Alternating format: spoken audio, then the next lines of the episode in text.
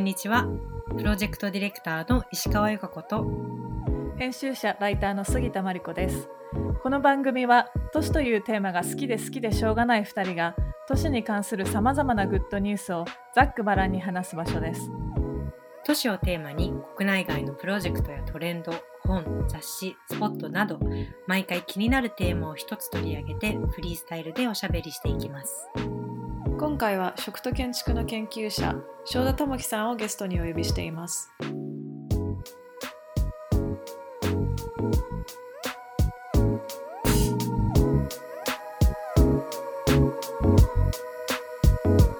Good news for cities.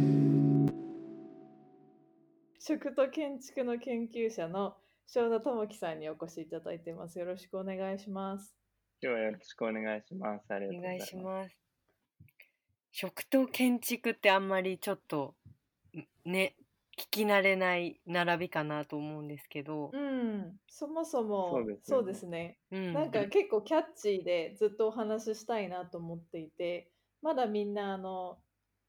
会ったこと直接会ったことはないんですけど、うんうんオンラインの世界でおお話をしているっていうすごい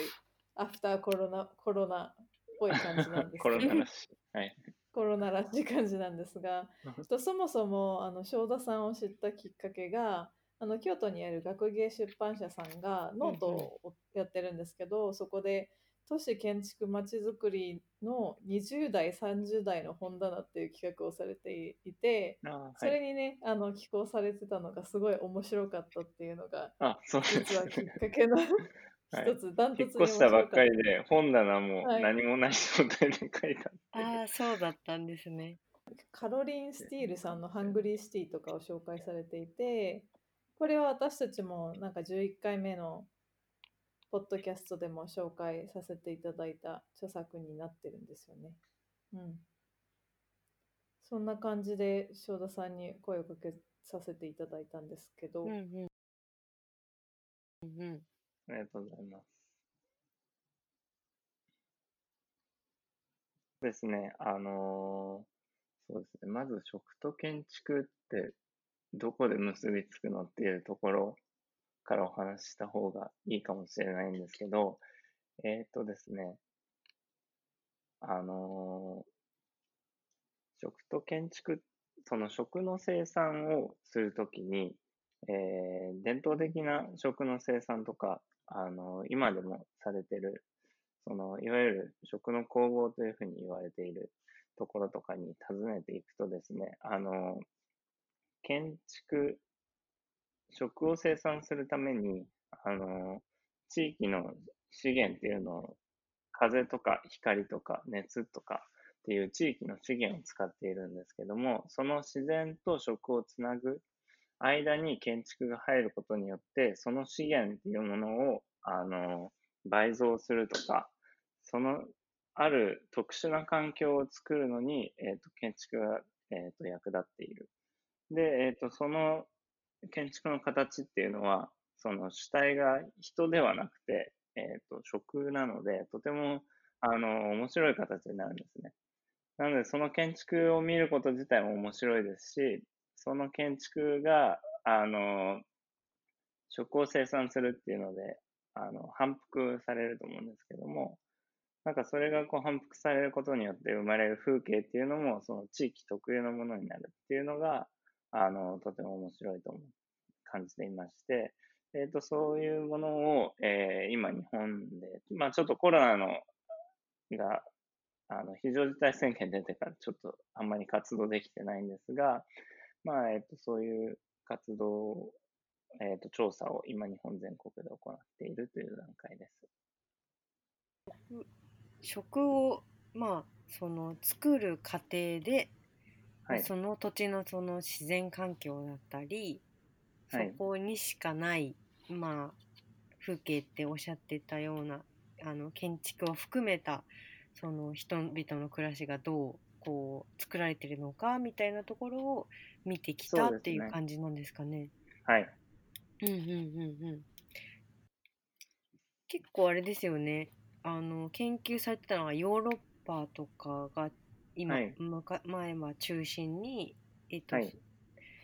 私たちがこう記事を拝見させていただいたのだとワイナリーとかそういうところをこはいう見てらっしゃったと思うんですけど、なんはい。か具体的にその食の建築って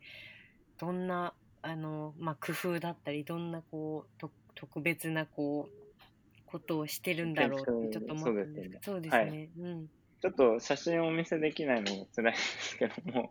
ちょっと皆さんのイマジネーションでイマジネーション保管していただきましょう。そうですね。わかりました。すごい饒舌に説明をしてください、あのー風景の。前回お話しさせていただいた事例をちょっともう一回お話しさせていただくと、あのー皆さんが知ってるものだと、あ、でも分かりやすい事例だとワインかな？やっぱりワインがいいかと思うんですけども、えっ、と、イタリアの北北部に、えーピエモンテの北なので、ミラノよりもうちょっと北のあたりに、えっ、と、カレマ村という村がありまして、そこはとても寒くて、えーワインをとても生産できるところではないんですね。うん。ただ、あの、ワインの需要っていうのが都市部で高まったのが、まあ、300年ぐらい前になるんですけども、その時に、あの、ここの村でもワインを生産したいっていう需要が高まりまして、うんで彼らが、えーっと、その時に何を考えたかっていうと、そのさ寒さをどうやって克服するかっていうことだったんですけども、あのーまあ、まず寒さに強い、えーっと、ブドウということで、ネビオロッシュっていう、いうあの黒い実のブドウを使ったんですね。うんうんで、まあ、それでもやっぱり、あの、耐えられなかったっていうのがあるので、えっ、と、彼らが次に目を向けたのがその建築で、えーパーゴラ、ブドウを作るときにこうパーゴラを作ると思うんですけど、あのブドウ棚。ブドウ棚を、えー、と支えるコラム、イタリア語だとピルンって言うんですけど、その、うん。えーコラム、あ柱を、えー、と石の、えー、とそこと花崗岩が取れるので、えー、と花崗岩で、えーまあ、こう固めて、花崗岩とを積んで、えー、とうん柱を作って、でそのうん柱に、えー、と栗の木、えーとまあ、栗の木ってとても丈夫な木なんですけど、栗の木をかけることによって、あのーパゴラを作ったと。で、その、えっ、と、柱というのが、えっ、と、石でできているので、日中に、あのー南を向いて、こう、崖地、斜面地に立っているので、その、太陽を、えっ、と、受賞するんですよ。日射をとっても受けるので、その日射によって石の柱に熱が溜まって、夜にそれを放射すると。でそれによって、そのパーゴラ内に、まあ、ある、えっと特定な環境というか、ブドウが育つのに、えー程よい環境、夜間の冷気から守るための、はい。えー環境っていうのが生まれてう、ん。それによって、あの、えー、ブドウ生産ができたと。うー。ん。うんうん。なるほでど。そその部そうですね。なるほど。でそういう、なんていうか、自然というか、この場合は地域の、えーっと資源を生かすというよりも、その資源からどうやってブドウを守るか、うんそこからどうやって特殊な、その育成環境に適切な環境を作るかみたいなうん。ところに建築がこう役に立っていて、でそのなんか、環境をこう、えっ、と、変えていくとか、うん。適切なものにこう変えていくみたいなうんところが建築に、えっ、と、持たされてる役割で、なんかそれがとても面白いなと思っていまして、で、先ほども話したように、やっぱりそこの、えっ、と、ワインを、えー、ブドウを生産した後に、まあ、昔は、えー熟成庫ってせあの集約されてなかったので、あの、各村の人が自分の家に持ち帰って、で、あの、地下室に、自分家の地下室に、それぞれみんな熟成庫を持ってたんですけども、うんうん。その熟成庫の中にブドウを入れて、で、地下の室も、あの、まあ、レンガ像で作られているので、多孔質で、あの、湿気とか冷気とかを、まあ、溜めやすい。で、ブドウの熟成に最適なその環境っていうのを、まあ、地下の室で作り出して、で、まあ、熟成をさせると。2年か3年ぐらい熟成をさせるんですけども。まあ、そういったこと、そういったものが、こう、村に反復まあ多分誰かがやり出したと思うんですけども、それをみんながこう、うん真似るとか、えっ、と、その知識をどんどん、こう、技術をどんどん伝達させることによって、うんなんかその風景がこう村一帯にこう広がる。うん。んですね。なんで、そのカレマ村っていうのは、あのー本当にこうコロ、コロセウム型の地形をしているんですけども、ほそこに、あのーコラム、さっき言ったパウゴラがダーッと並んでいて、ううん。そのすり鉢状になった中央にうん。村がこう、パッと集約されてるうといーんうよう中な、え央にあーと風るんですね。景が。何ですか？ああそうです。中中央にあるんです中ね央斜斜面が急だとあの家がああーそっかそっか。大変なので、あの住む場所は中央にあって、まあ、教会とかがポコポコとあるんですけども、うんうんうん。だからそういう、なんていうんですかね、その食によって生み出される風景みたいなうん。ものが、えーっと、はいあ、食によって、その地域の特徴的な風景っていうものの、なんか一部がこう、生み出されているっていうのが、まあ、興味深いなと。はい。はいうんうんうんうん確かにそうですよねなんか食って結構みんな食べるものはい。だけ消費するものみたいな感じで思いがちはい。だと思うんですけどその地域の気候とかに合った形でいかにこううん私たちの暮らしとか建築生活様式とか建築そのものに影響してるのかってすごい気づかされることがあるなと思って、うん面白いなと思っています。なんか日本のはい。伝統的食う品ん生産とかも研究されてはいるっていう話を聞いたんですけど、そもそも正田さんって小さい時からなんかフランスとかインドネシアとか、中国とかなんかいろんなとこ住まわれてましたよね。ですね。はいでなんかイタリアのワイナリーの話が詳しいのも確あかミラノに留学されてたとそうやってこううん。移動したからこそこう見えてきたはい。食風景みたいなものとか、まあ、今日本にはい。お住まいで、まあ、日本の伝統的食品はい。生産を見られてると思うんですけど、まあ、日本のこう風景、食に関わる風景の特殊性とか、そういうところってあなんか？海外を見たことによって、なんか日本のことが逆に分かったことっていうか、はい。えーっと、そうですね、はい。なんかその、日本の風景は、えーっと、なんていうんですかね。やっぱり、あのーちょっと感じて、日本のその食品の生産の場所とイタリアのその食品の生産の場所を比べてちょっと感じたことがあるんですけども、あの、イタリアの方がこう、なんていうんだろうな、その、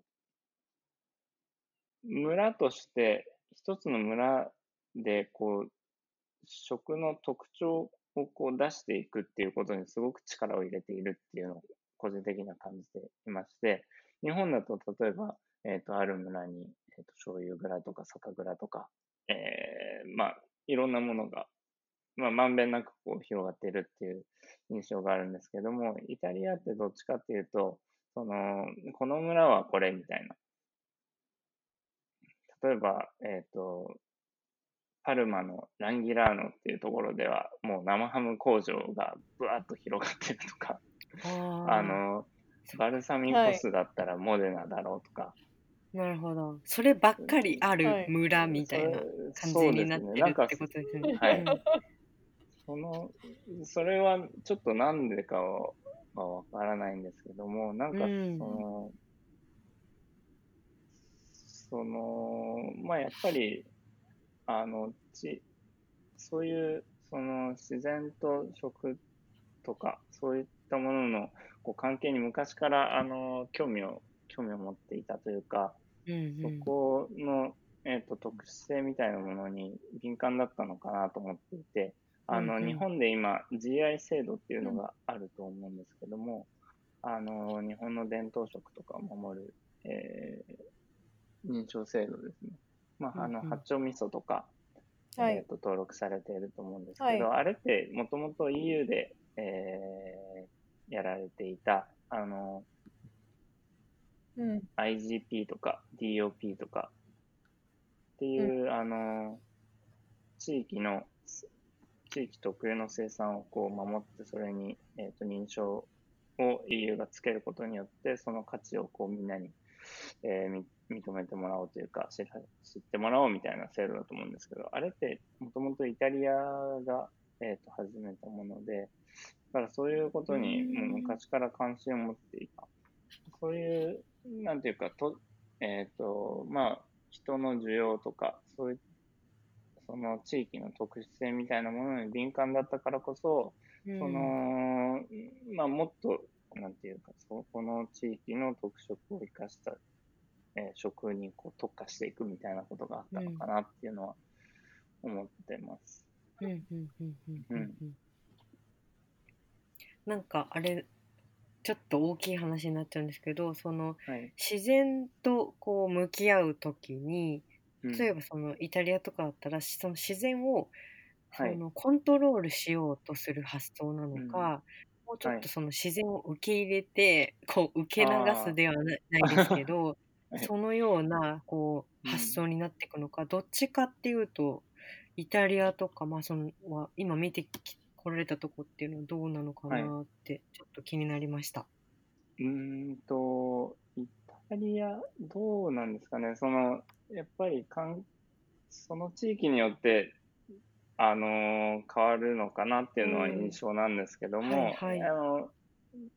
どちらかというと、その、その自然をこう生かしたものっていうのがうん。多い気がしていて、うん。あのー例えば、あの、寄付ワインなんかを作るときに、えっ、と、ブドウを乾燥させて、こう糖度を濃縮させるんですけども、その時も、あの、うん。9月から12月の間だけ吹く、あの、ガルダ、ガルダ湖って呼ばれる湖から吹く風があるんですけども、なんかその風を 生かすために、あの、建物の乾燥蔵を、あの、わざわざ南に向けて配置したり、そこに窓を設けて、その期間だけこうやって開けているとか、で、そういうのって、昔の資料を見ていくと、まあ、それこそ200年とか300年ぐらい前からそういった、えーと製法を取ってるんですね。で、今でもそれがこう続いてるっていうのは、うん。あの、やっぱりそういう自然をこう生かすためにやってるとか、あとそれを作るためのパーゴラも、そのトレンティーノパーゴラって言って、こう、Y 字の形をしてるんですけども、うん。なんかそれもそのブドウの品種っていうのが、あの、風通しが良くないと育たないから、そういう、えーっと、形をしていたりだとか、うんその、どちらかというと自然を生かしながら、うんえーそうですね。食を、どうやって美味しい食を作るかみたいなところに、うん。注目をしているんだと思います。うんうんうんうんうんなんか一方でその伝統的な食と建築の風景というものに対して、なんかうんこう近代的なその産業化されてしまった、あの食品業界による、まあなんか人工的な風景、ランドスケープができはい。て。しまったりとか、そういった問題もあると思うんですけどその結構その話を聞いていて、む昔からの伝統的なみたいな事例がすごいあって素敵だなと思うんですけどなんか最近はい。の事例で面白いものとか、逆にちょっと批判的に見ているみたいな実証があったら教えていただきえっとたいな。、批判思いましてた的っいうのは、その、産産業化されて工場生産みたいになっているもので面白いもの。あ、もしもし。もしもし、はい。ちょっと止まっちゃいましたね。は い聞こえてましたか、聞こえてますすいません。あのなんだ最近のものでちょっと面白いなと思うのが、その塩の生産とかって結構面白くて、あのん。日本で、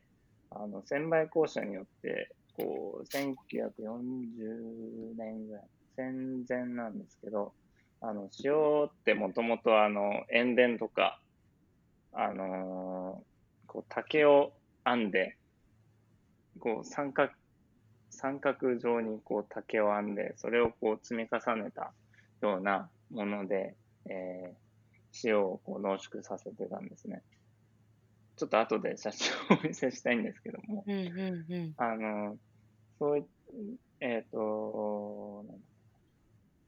なんだはい、えーそういうもので作っていたんですけども、なんかその製法があの政府によってこう禁止されて、あ、専売公社によって禁止されて、あの工場化されてしまうんですけども、最近それが、えっ、と、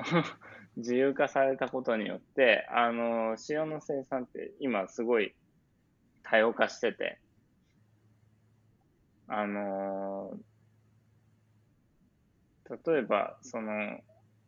沖縄とかでは、あのコンクリート、花、花形のコンクリートブロックをこうバーって上に積み上げて、あの建物を作って、うん。うんで、その中で海風を受けて、で、そこに竹を、何本だっけ ?1 万本ぐらいバーって吊るすんですけども、でその上から、えっ、と、海水をバーって振り落として、それを、を循環させて、こう、濃縮させて、塩を作ったりだとか、うん。へえ。うんなんかそういった、なんていうんでしょうかね、その、近代、あ、近代化とか、えっと、工場生産によって、うんと、見えなくなってた、その建築当職の関係みたいなものをもう一度こう取り戻そうと。いう動きは、あの、塩においては結構顕う著か。ああ、そうなんですね。ない。はい。なるほど。あと、日本酒とかも結構最近は、あれですね、うん皆さん、あの、自然農法。まあ、建築と関係しているかはわからないですけども、うん、まあ、なんか、木だるをもう一回使おうよとか、そそういう動きうんって今結構ありますね。うんそもそものなんかうん原点みたいなパーソナルパーなソナルなやつですね。ちょっとうんエピソード聞きたパーいですね。ソナルは、えーっと、最初、ちょっと2つぐらいありまして、うん。一つは、あ、三つぐらい。一つは食が好きだって、まあ、美味しいもの好きなんですけど、うん。イタリアに留学をしたのも、まあ、結構食があったからというか、あの、うん。ヨーロッパに昔から、ヨーロッパに高校生の時、ベルギーに住んでたんですけども、うんやっぱり旅行旅行行くと結構途中からしんどくなる。イタリアに行ったら、まあ、なんか美味しいものあるかなと思って、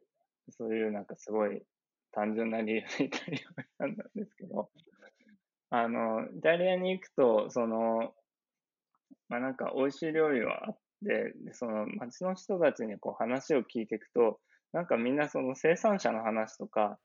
あのーこれって誰が作ったのとか、あのーこう、そこの気候風土ってなんかどんな感じなんだとか、なんかそういう話をしていて、なんかその、食の出てきたものから、なんかこう、その履歴みたいな、あの、まあ日本語でう多分トレーサビリティとかって話になってくると思うんですけども、はい。その食が作られた段階から誰が調理して、で、それがどういうふうに輸送されて、どういう地域でそれが、えっ、と、どういうふうに加工されて、誰が作ってみたいな、そういうような話を、あの、まあ、その友人とか、あの、近くにいる人がしていたので、なんでだろうっていうふうに、なんかこの関心はどこから来るんだろうっていうふうに思ったんですね。で、まあ、それをこう追っていくと、あの、1980年代に、あの、スローフード運動っていうのが、あの、まあ、出てきて、あの、ローマのスペイン広場に、あの、マクドナルドができる時に、あの、イタリアの人たちが、と伝統食とか地域の食とか、そういうものが、まあ、なくなってしまうんじゃないかっていう危惧から、えーデモを起こすんですけども、まあ、そのデモから始まった運動っていうのが、スローフード運動っていうものがありまして、で、そのスローフード運動っていうものが、まあ、各地にこう広がることによって、やっぱり、まあ、もともとその食に関心がめちゃくちゃあるっていうのはあると思うんですけど、まあ、そういったことから、こう、伝統食を保護するみたいな運動が、まあ、こう、高くなって、で、そういったものが、なんかこう、みんなの関心っていうものを持っているんだろうなと。で、まあ、その中になんかその、食のその履歴の中に、僕が建築をやった、やっていたっていうこともあって、まあ、建築の関係もあるんじゃないかなっていうふうに思って探し始めたのが、まあ、最初のきっかけですね。うんうんうんうんはい。なるほで、まあ、ど。もう一つは、あのー私が、えっ、と、所属してた東工大の塚本研究室っていうところうんがあるんですけども、あの、うん。そこで、あの、日本全国の、あの、伝統工房と窓の関係っていうものを調査してまして、うん。で、Windowscape 3という、あのーフィルムアート社から出ている、えっ、と、本が出版されてるんですけども、それがすごく面白くて、その日本の例えば、あの、器を作る工房とか、うん。あの、まあ、しこ焼きとか、あの、浜田庄司さんの、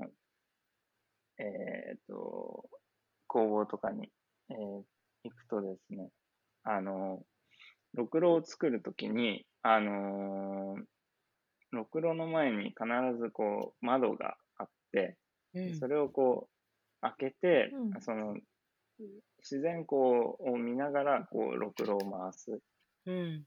とか、そのなんか、うん。えーっと、人と物とあの自然っていうものがこうどういうふうに関わっているかみたいなことに着目して、いろいろこうん。う伝統工房を見ていったんですね。例えばうん。沖縄だとろくろと、ろくろ、人がこう窓に背を向けて、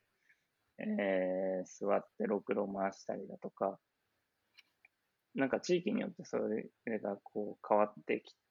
ていて、うん。藍染め工房とかも、その、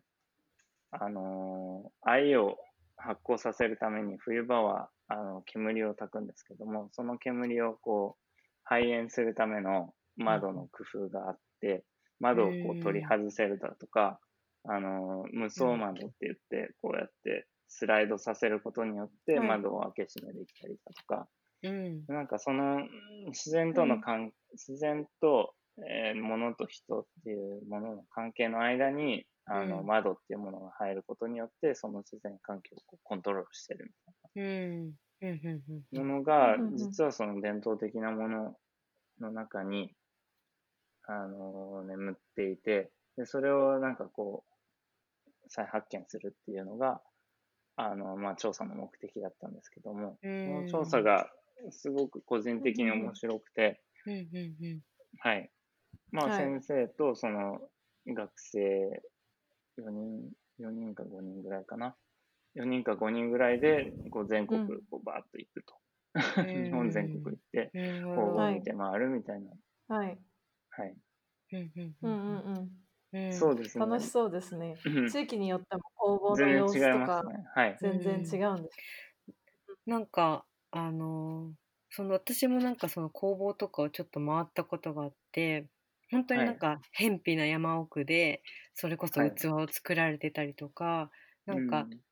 まさにそこでしか見えないなんか風景とか彼らのなんていうの、うん。やり方みたいなものが垣間見えたんですけど、なんか一方でそういうものってす例えばそこにしかないとかその人にしか伝承されてなかったりとかなんうんかその人がいなくなったら消えてしまうみたいなことも、まあ、その日本の後継者問題と同様に なんかああるのかもしれないなって今聞いてて思ったんですけど、そういったうん。その土地特有の知恵でこう構築されてきたそういう環境ってものはどうやってこうアーカイブされていったり、引き継がれていくものなんでしょうか？うん。うんそれはちょっと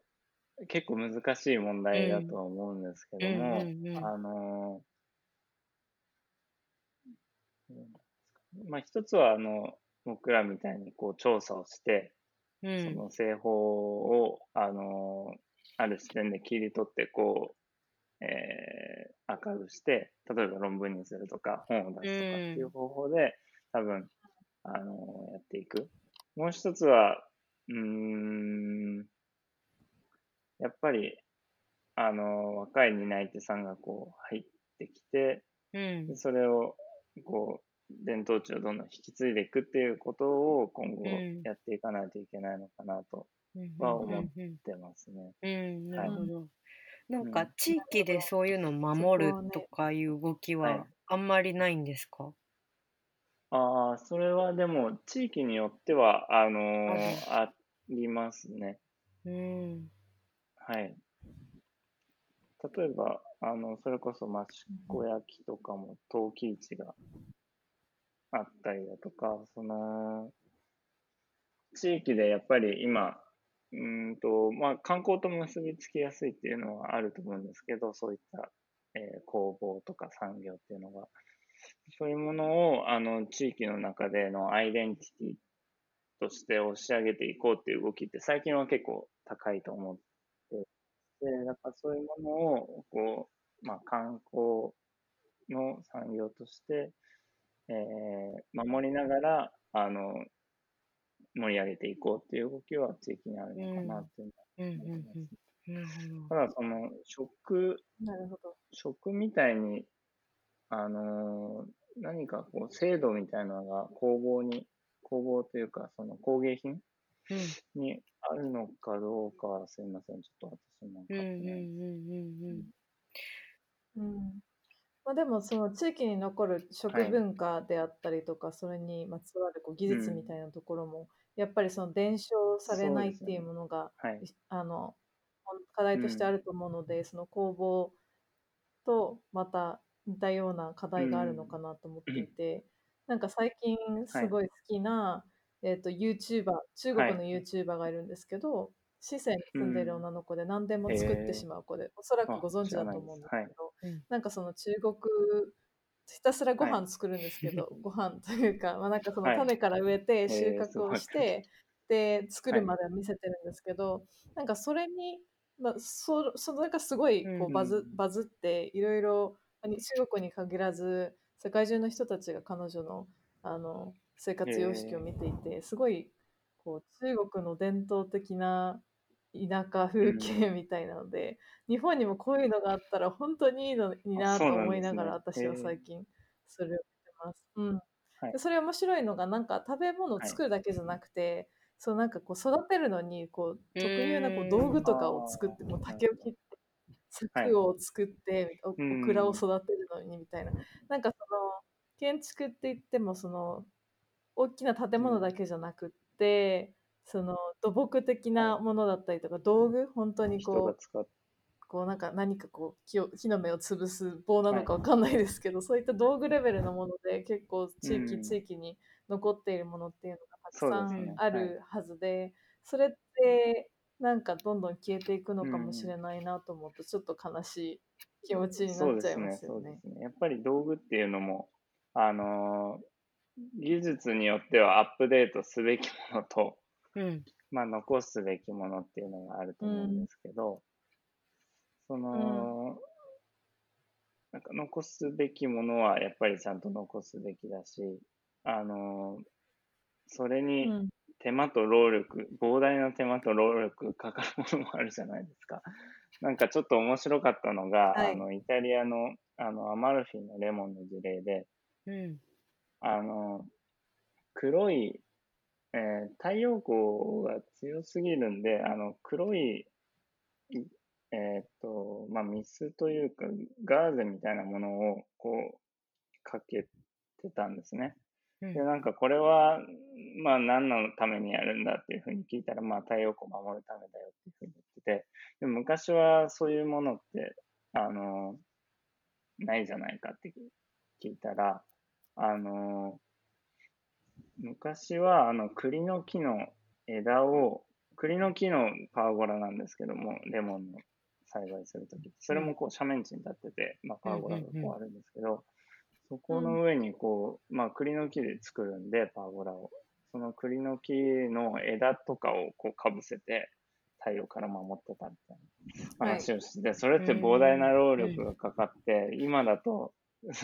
それできないよなっていうのがあれで、でもその。認証制度とかそういう人たちは、その、まあ昔ながらの製法でやってほしいから、栗の木の枝をちゃんと切って、それをちゃんと乗せろとかいう結構無茶なオーダーをしてくるようで、なんかどこまでをこう守ったら伝統的なのかっていう問題っていうのはあるなと思っていて、まあそうですうよね。ん、確かに守ればいいってもんでもないですしね。守ればいいってもんではないと思うんですよね。うん。なんかその今の時代にあったその、ね。まあ、労働環境と、うん。う、うんん技術のアップデートっていうのはあると思うので、ですね。なんかそのうん。ハイブリッドの仕方っていうのが結構、あのーこれから問題なのかなとうん思ってうんいます。うん。そういう意味だと、ちょっとすみません、喋り続けてるんですけど、あの、今ちょっと自分の中で関心のある、その、まあ、もともとさ、さっき話に出た産業化されてしまった工場とか、うん。そういったものをどういうふうにこうこれからハイブリッドさせていくかっていうところに、やっぱりそうのん。伝統値を知るっていうプロセスは必要だと思っていまして、あの、まあ、お酒作りに関しても、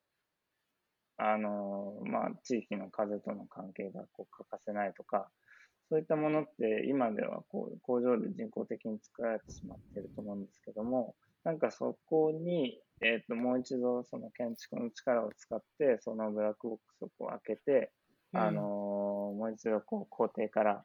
こう考え直して、うん。あの、伝統値をこうハイブリッドさせていくみたいなことにすごく関心があって、うん。でそれって多分、うん。僕がなんかこう、なんていうんですかね、建築の方面から、あの、アプローチするっていうのが、えっ、と、大事なんですけども、やっぱりそこに美味しさが伴ってないと意味ないなっていうふうに感じてい なんかそれが、そ伝統地に、伝統地に戻したところで、それがまずくなったら、多分誰にも受けられないと思ううんで、ん。やっぱりその、うん、確かに。スローフードもそうだと思うんですけど、原点はなんかおい、おいしいものを求めたら、結局伝統的なものだったっていうところがあると思うので、なんかその工場化されたものよりも、あの、そういったものの方が美味しいんだよっていう、その美味しさを取り戻すための、えー新たなうん建築の役割というか、そういうものをこう見つけていきたいな。いいですね。いいワードですね。美味しさを取り戻すための建築いいキャッチフレーズが聞けました。最後のまとめ、完璧なまとめでしたね。最後に好きな食べ物を教えてください。まあその今までリサーチはいのモットで訪れた中で、こう、美味しかった、まあ。食とか、あまあ、食べ物この美味しさ守りたいみたいな 食べ物。美味しさを守りたいで言うと、あの、パルマにある生ハムなんですけど、あの、生ハムって、えっと、こういう形をした、あの、う足、いんわゆる、えーうんうんうん。生ハムではなくて、はいはい。うんあの、それはパルマの南側で作られるんですけど、パルマの北側に実はもう一つ生ハムの王様って言われているものがあってほう、あのクラテっていうふうに言われている、あの、豚の、あの、ハムストリング、足のももの裏ですね、うんのおはい肉だけを使った、あの、生ハムがあるんですけども、ううんん。その生ハムが結構絶品 あの、食べるときになんかワインを飲むみたいに食べるんですね。あうんの、こう生ハムをつまんで上を向いて、あの、まずこう、生ハムを手からぶら下げて、上を向いて匂いを嗅いで、それでこうかぶりつくっていう生ハムがあるんですけど。それが美味しくて、で、その製法も結構面白いんですよね。うんうんなんかあの行ってる時に、まあ、車で行ったんですけど、冬場行くとすごい霧が出ていて、うんあのーもう見えなく、車でライトつけないと見えなくなるぐらい霧が出るんですけど、うん。その霧っていうのがすごく大事な、えっ、と、まあそこでの資源で、うん。あの、ポー川っていう川が流れてるんですけど、それがこう冬になると、あの、湿気があの多くなるんで、霧がこう出るんですね。で、その霧を、あの、生ハムの熟成庫の中にこう取り入れて、うんで、その霧をさらにこう、レンガで作ってるんで、湿気を増幅させるんですけど、大体85から90%ぐらいの湿度にして、で、その湿度によって生ハム、お肉にこう、カビを生やすんですね。へで、そのカビっていうのがすごく美味しい、あのー、生ハムの味の素っていうふうに、まあ、工房の方は言ていたんですけども、そのカビを生やすために その、地域のその風、湿気を含んだ風っていうのをまあ取り入れて、で、それをこう増幅させるように建築を作っているっていうのが、まあ、すごく面白い。うん。で、それがまあ、めちゃくちゃ美味しいっていうのがまあ、ポイントなんですけど、美味しんぼ美味し、んぼでも確か取り上げられてたと思う。へえ。ああ、確かに覚えがあります。去年あ、本当ですか？読めました。全部やったんですか？すごい。もう一回読みたいぐらい好きです。はい。はい、じゃあ、はい今回はありがとうございました。あはい、ありがとうございました。ちょっとまた食と建築のはい事例がアップデートしたり、面白いのがあったら共有していければと思います。ぜひぜひ。で今日はありがとうございました。はい、ありがとうございました。ありがとうの番組では都市をテーマにさまざまなおしゃべりを繰り広げる予定です。次回もお楽しみに。